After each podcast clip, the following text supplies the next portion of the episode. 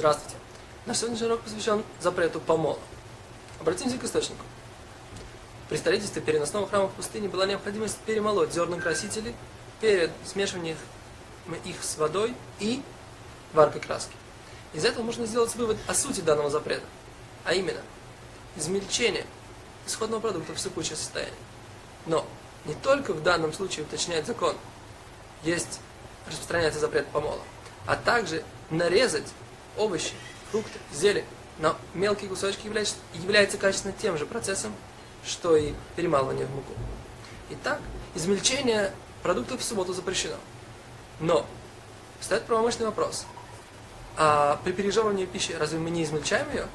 А нарезать еду в тарелке тоже запрещено?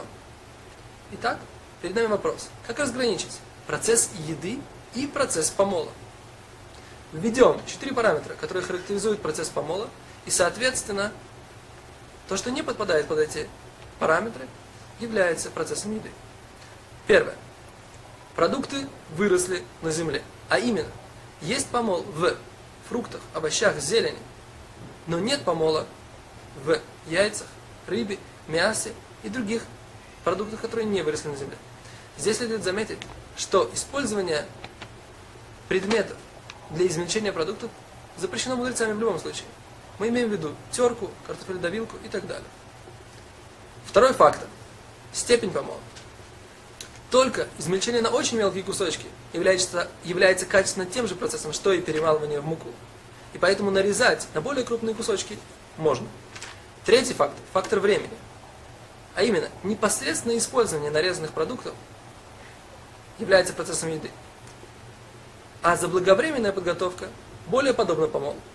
И поэтому нужно использовать только то, что непосредственно подготовлено к трапезе. Но данный фактор не абсолютен. А именно, если у вас большая трапеза, можно использовать то время, которое необходимо, а если у вас малая трапеза в кругу семьи, то нужно использовать то время, которое необходимо для этой трапезы.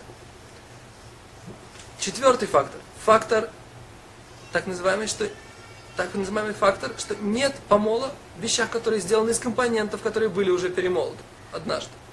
А именно, можно перемолоть пирожок, хлеб, шоколад и так далее. Конкретные примеры, связанные с запретом помола, мы приведем на следующем уроке.